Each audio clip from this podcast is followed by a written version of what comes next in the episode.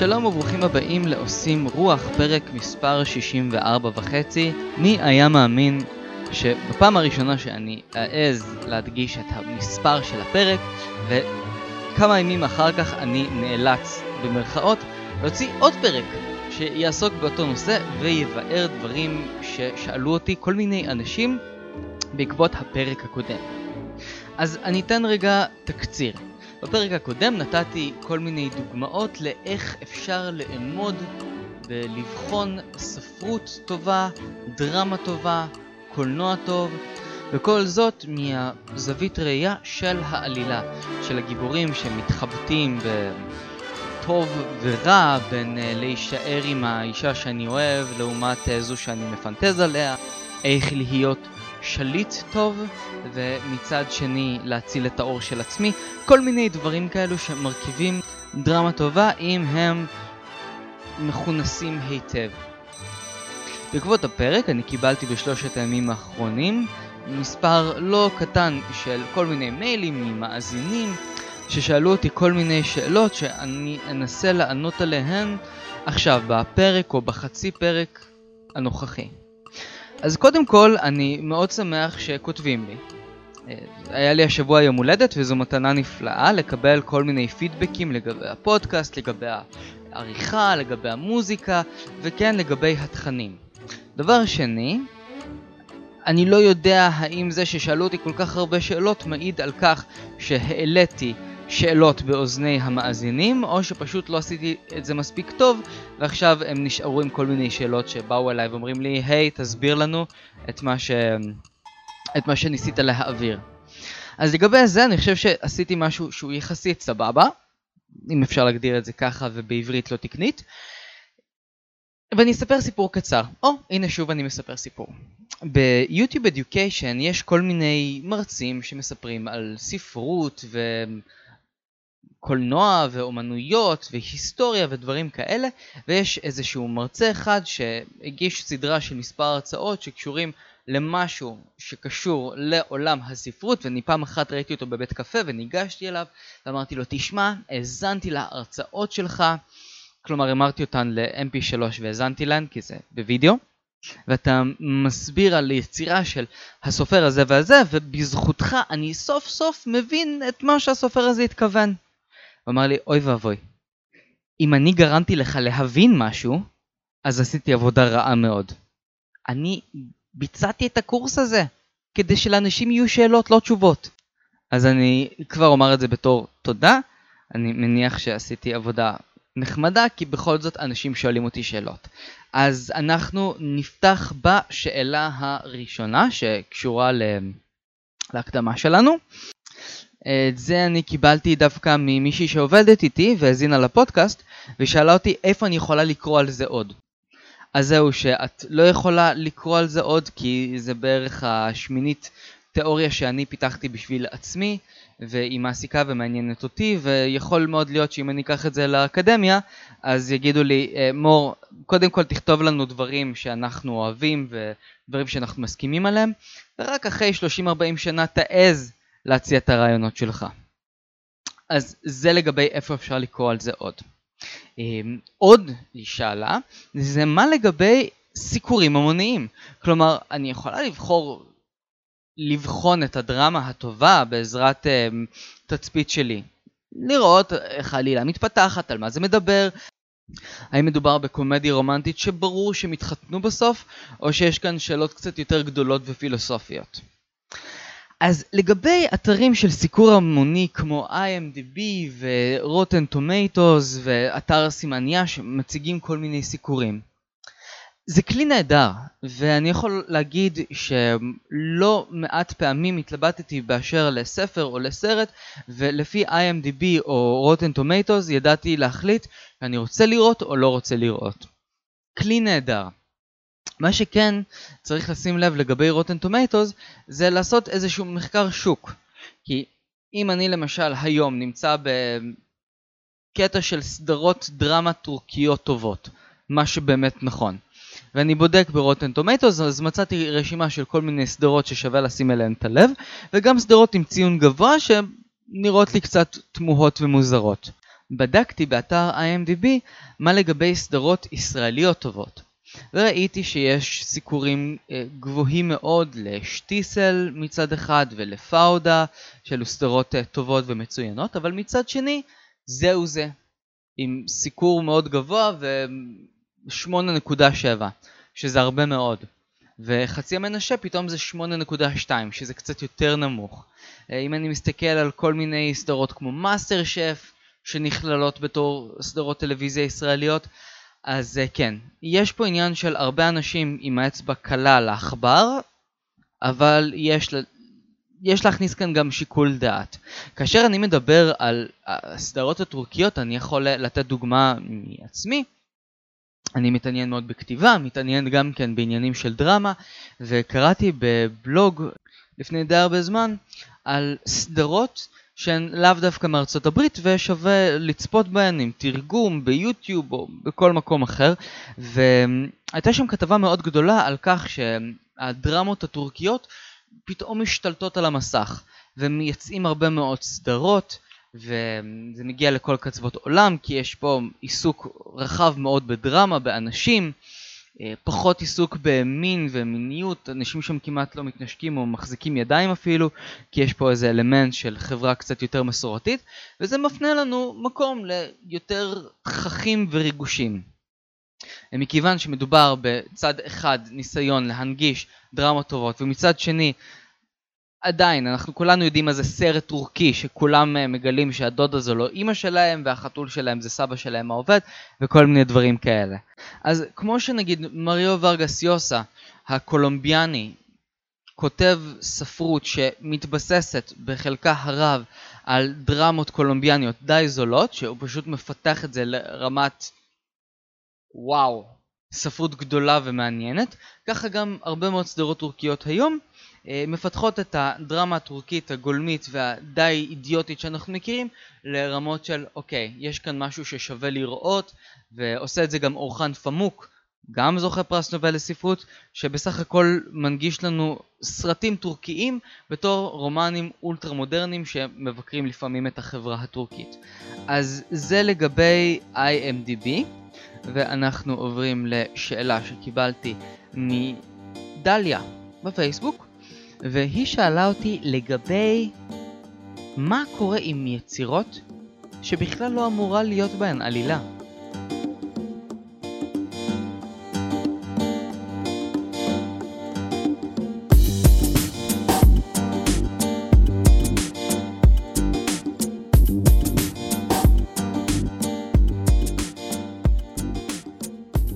ספר טוב לא חייב שתהיה לו עלילה. בספר המצב השלישי של עמוס עוז למשל, יש את סיפורו של פימה, בן אדם שלא קורה לו שום דבר, אין שם שום דרמה, שום עלילה, והספר מכשף אותי לחלוטין. לגבי מעמדן של ספרויות או עלילות שאין בהן עלילה, או פשוט סיפורים שאמורים לתאר את האדם, לתאר את חוסר התכלית וחוסר התוחלת, אני פשוט יכול להפנות אותך לראיון שערכתי לפני מספר פרקים עם מישהי שאני מאוד מאוד uh, מעריך, חמוטל בר יוסף, החוקרת והמתרגמת והמשוררת. ראיון שערכתי לפני כמה פרקים עם חמוטל בר יוסף, פרופסור ומבקרת ספרות ומשוררת, שדיברה איתי על ימי ציקלג והיא אמרה לי, מור, אתה לא צריך לשחזר את העלילה. אתה צריך להיות מהופנת, זה מה שהספר מנסה לעשות לך. אז זה בדיוק מה שאני טוען גם כן בחלק הזה, ישנן יצירות שלא אמורה להיות עלילה גדולה. אבטאר סרט מדהים ומוצלח ונפלא, למרות שהוא פשוט שומר מסך עם עלילה של פסטיגל, ומי שיוצא מהסרט לא אומר וואו יצאתי עם תובנות חדשות על החיים והנה אני אתנדב למשלחת סיוע לפליטים באנגולה, אלא פה אנימציה נהדרת והסתכלתי על המסך בהשתאות, אז נכון, לא תמיד צריך לחפש דווקא את העלילה הגדולה ואת הדרמה הגדולה. בעניין הזה נשאלתי בפייסבוק על ידי, טוב, היא ביקשה להישאר בעילום שם, מה קורה אם ראיתי סרט, התחלתי לראות סרט ואני מזהה שיש לאיזושהי דמות מוטיבציה מאוד גבוהה, איזה דמות שהיא מאוד מורכבת והוא יעשה הכל כדי להשיג את הדבר שהוא תמיד רצה. האם דבר כזה מספיק כדי ליצור דרמה טובה? והתשובה היא לא. סרטי בי מוביז סרטים אמריקאים, אם ניקח למשל סרטי אימה, מתעטרים לא פעם בכל מיני נבלים ודמויות רעות ומרושעות, ויש להם דווקא סיבות מאוד טובות להיות רעות. כך למשל אפשר למצוא את הסרט צ'אקי, שמציג דמות של פושע שהתגלגלה לתוך גוף של בובה, ובובה הזו יוצאת למסע רצח ונקמה על כך שהפקירו אותו להירצח בידי השוטר. פרדי קרוגר הוא ילד מאוד מסכן שנולד לנזירה שנאנסה ואבא שלו היה אלכוהוליסט והתעלל בו ובסופו של דבר אה, הוא הרג כל מיני אנשים אבל זה לא היה חשוב כי בני העיר רדפו אחריו עד לתחנת הכוח, ואז הוא נשרף בחיים, והפך לרוצח אכזרי מאוד, שרוצח בני נוער בשנתם ובחלומותיהם. כלומר, כל הדרכים האכזריות שבו הוא רוצח מישהו שישן במיטה תוך כדי שהוא יוצא מתוך המזרון, זה קורה בגלל שהיו לו סיבות טובות לעשות את זה. והסיבה אני חושב הגדולה ביותר בסרט יום שישי ה-13, הסרט הבי מובי האולטימטיבי, גברת אה, וורהיס, שהיא אימא של ילד שנהרג במחנה קיץ בזמן שהמדריכים שלו אה, עשו סקס והם פספסו את זה שילד שלהם טבע ואז האימא מגיעה ורוצחת את כל המחנה כנקמה. נכון שבסרטי בי מובי זה איום ונורא, אבל אם עכשיו היינו רואים סרט מקסים ונפלא על ג'ינגיס חאן שרוצח כל העולה בדרכו כי הוא ג'ינגיס חאן, אז היינו אומרים, אה, ah, הנה, איכות. או למשל במשחקי הכס. לא חסרים כל מיני פסיכופטים שרוצחים כל מי שעולה בדרכם, והם עם המון הצדקה והכל טוב. אבל זה מכיוון שיש לנו פה כל מיני גורמים ולחצים שפועלים על הדמות, ולאו דווקא מוטיבציה גבוהה. בעניין הזה אני אומר שכל מה שקשור למוסר השכל בסרטים או בסדרות או בספרים זה דבר שצריך לשכוח ממנו ואם אני הולך להריח שייתנו לי איזה כותרת בסוף או שורה תחתונה או שאמרו לי עשה כך ואל תעשה אחרת ככה צריך להתנהג אני אדע וואלה לקום לקחת את הרגליים וללכת. דרמה טובה לא אמורה לומר לי איך לחיות, היא אמורה לשקף לי מציאות, ולפי זה אני צריך להחליט. בעצם יש מישהו אחד שאומר במפורש ככה צריך לחיות, והוא חנוך לוין, אבל הוא עושה את זה בצורה כל כך טובה ונכונה, שאין מה לעשות, אנחנו נצטרך לעסוק בו בפרק שלם, וזה דבר שיוקדש לו בעתיד. אז אני אעבור לשאלה הבאה, צ'ייסר מוזיקלי ונמשיך.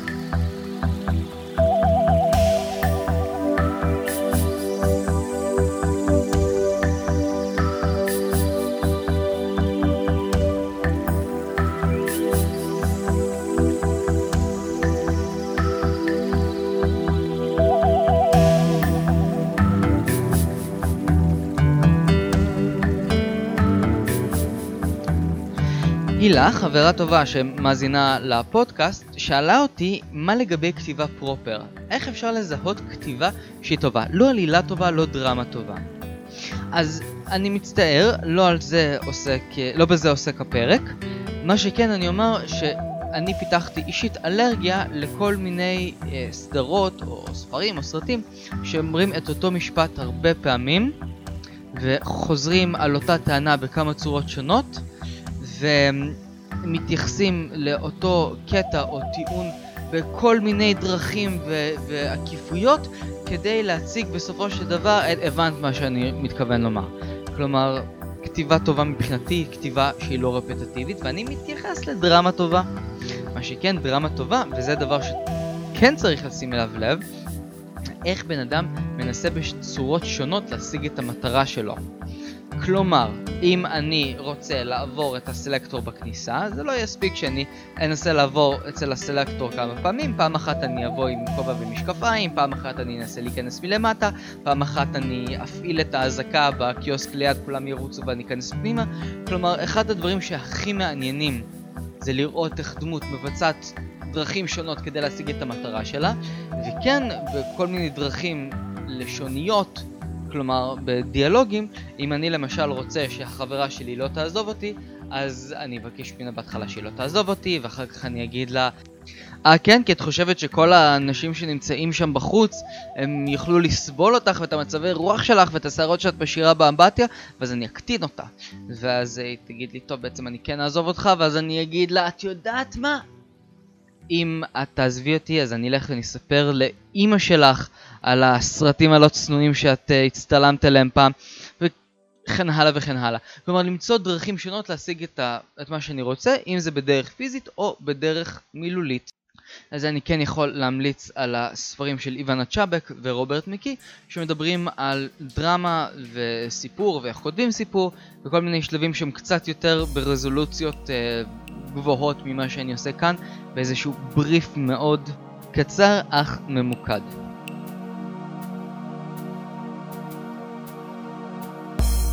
The sun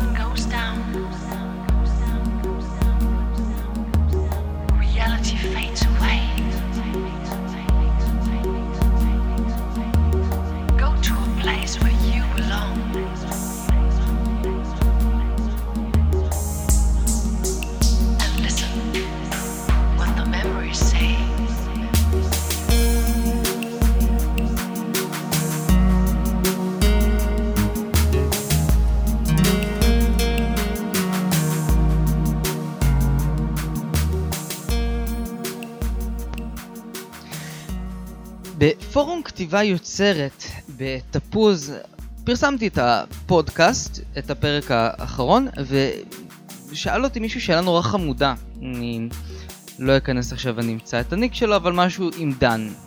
דן ואיזשהו מספר.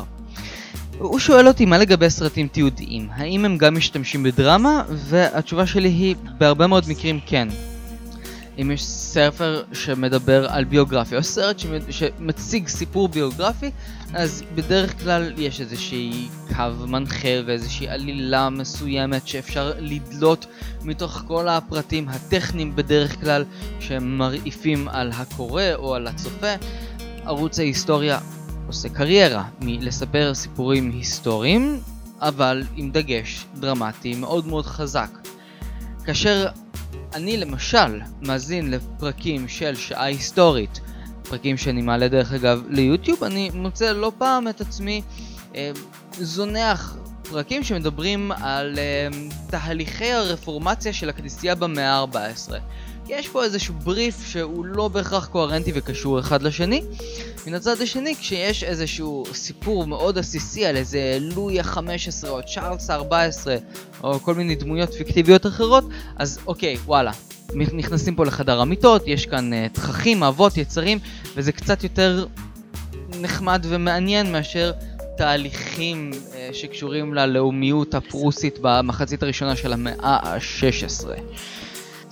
מקווה שזה היה ברור. לגבי זה אני רוצה גם להתעכב שנייה על סרטים שקשורים לביוגרפיות של אנשים. אפשר לראות למשל, וזה דבר שמאוד אה, נחמד בצרפת, כאשר זכויות היוצרים פוקעות, אפשר למצוא גלים של סרטים שנעשים על אותו נושא. כמו למשל קוקו שנל, שבאיזושהי שנה מסוימת היה על פי הצוואה שלה בשנה כלשהי היה ניתן ליצור סרטים על חייה, ונוצרו שלושה סרטים. כל סרט עלילתי לחלוטין הציג אותו באור שונה. אותו דבר אה, על איב סן לורן, שבאותה שנה יצאו שני סרטים על חייו של איב סן לורן. אחד עסק בדרך שבה הוא ניסה להשיג את ההשראה שלו, ובקשרים המיוחדים שהיו לו עם כל מיני אנשים צרפת של 1960 והניסיון שלו להתחמק מהשירות הצבאי באלג'יר. הסרט השני בכלל עסק באהבה שהייתה לו, לבן הזוג שלו, לחיים המאוד קשים שהוא עבר, למשברים המאוד גדולים באומנות שהיו לו, והיו ממש שני איב סן לורנים שונים לחלוטין.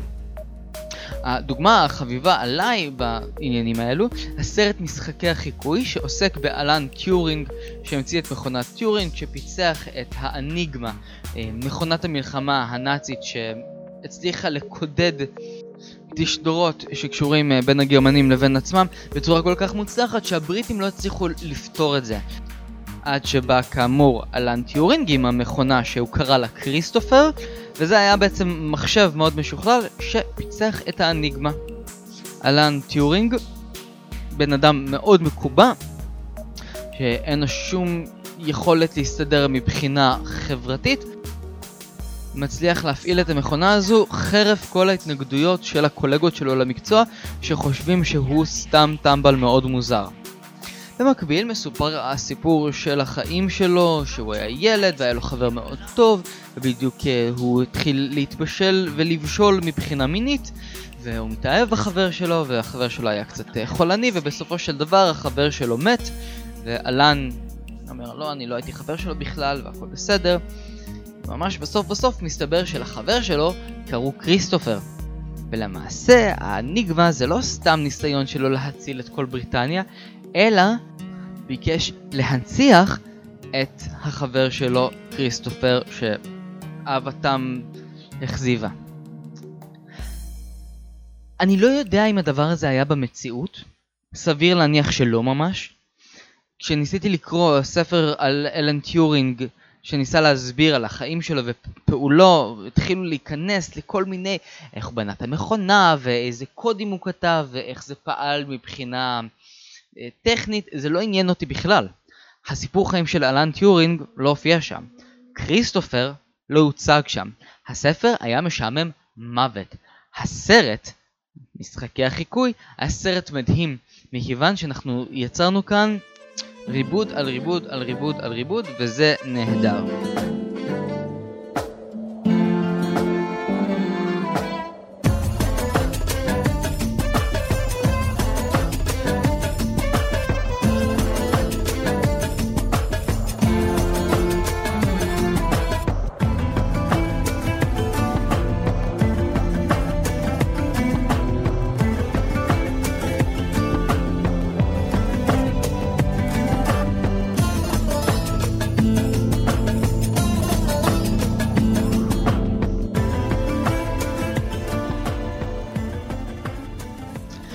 נשארו לי שתי שאלות אחרונות, אחת קיבלתי במייל, אחת קיבלתי בדף של אייקאסט. אה, אה, במקום אחד אני נשאלתי למה בקולנוע ובטלוויזיה משחקים בצורות שונות של מבע. אם זה הסרט בירדמן אה, שהציג סרט שלם בזווית אחת של צילום מההתחלה ועד הסוף, או סרט מומנטו שמתחיל בסוף ונגמר בהתחלה, או בכל מיני סדרות שמשחקות עם מבע, כמו למשל הפרק בסיינפלד. שהולך מהסוף להתחלה, או סדרה גאונית שאני מאוד אוהב, הפיג'מות, שזה אמנם נשמע כמו שם של סדרת ילדים, אבל יש כאן דברים מדהימים, יש שם פרק שהם מדברים בכל הפרק בעברית צחה. ובפרק אחר אין טקסט, הכל שמה הוא רק אה, בתנועות ובדיבור. ובפרק אחר הם כולם הופכים להיות אה, דמויות צבעוניות, וכל מיני דברים כאלה מאוד מעניינים. אה, ומשחקים עם המבע, מציגים איזושהי דרמה טובה יותר או פחות, אבל אבל משחקים עם המבע. אה, ניתן דוגמה קצת פחות מקוממת, אה, אבודים, סדרה שמתרחשת בהתחלה בפלשבק, מסתכלים על מה שקרה לאנשים לפני שהם הגיעו לאי, ואז בעונה אחרת היה פלאש פורוורד, מה שקורה לאנשים אחרי שהם הגיעו לאי. ואז בעונה האחרונה היה פלאש סייד, שהם רואים מה היה קורה לאנשים האלה אם הם לא היו מגיעים לאי והולכים שם לאיבוד. נורא קל במדיומים מצולמים, או מומחזים דרך אגב, להציג אה, מבעים שונים בצורות שונות וגדולות ומגניבות. למה זה לא קורה בספרות? אז קודם כל בתכנים מצולמים יש גם המון עניין של פיילוטים וקבוצות מיקוד, ואנשים שיושבים וחושבים איך אנחנו נעשה את זה מעניין.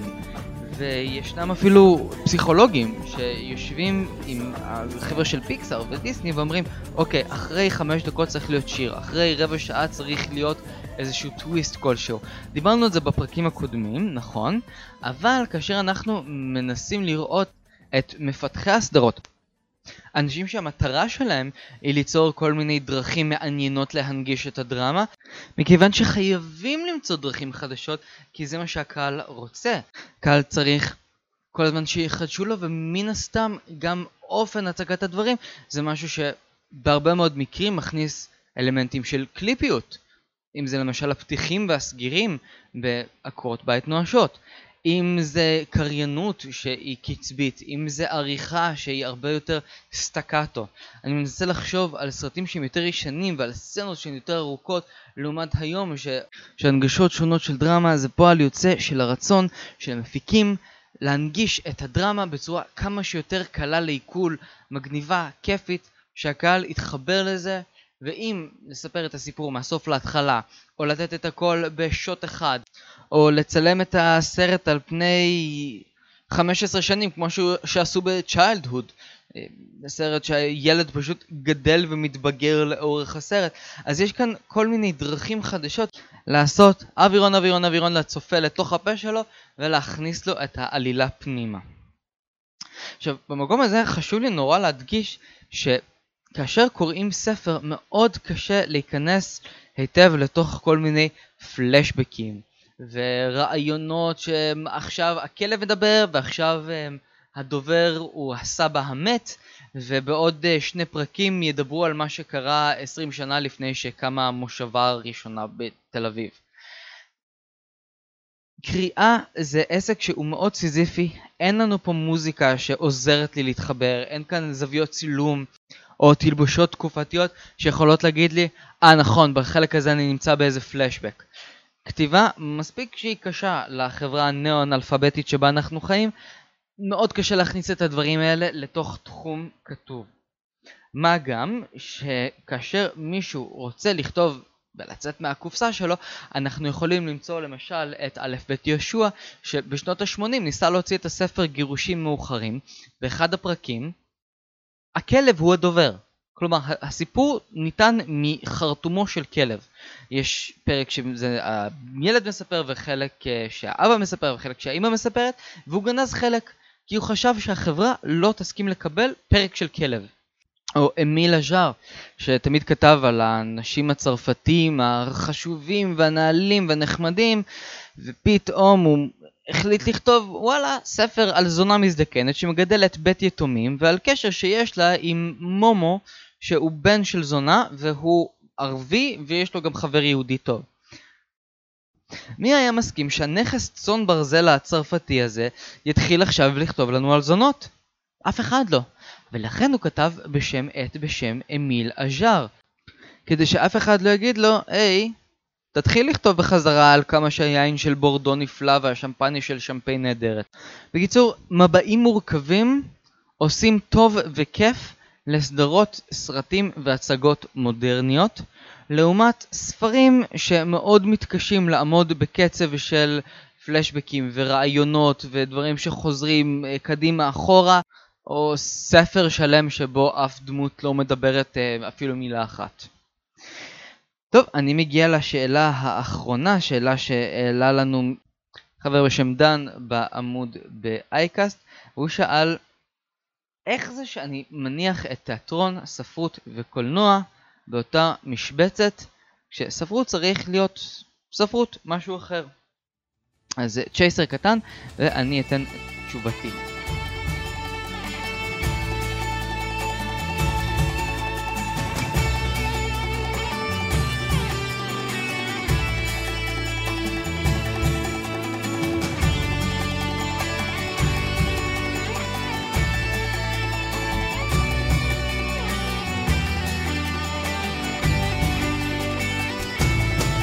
דן, נכון.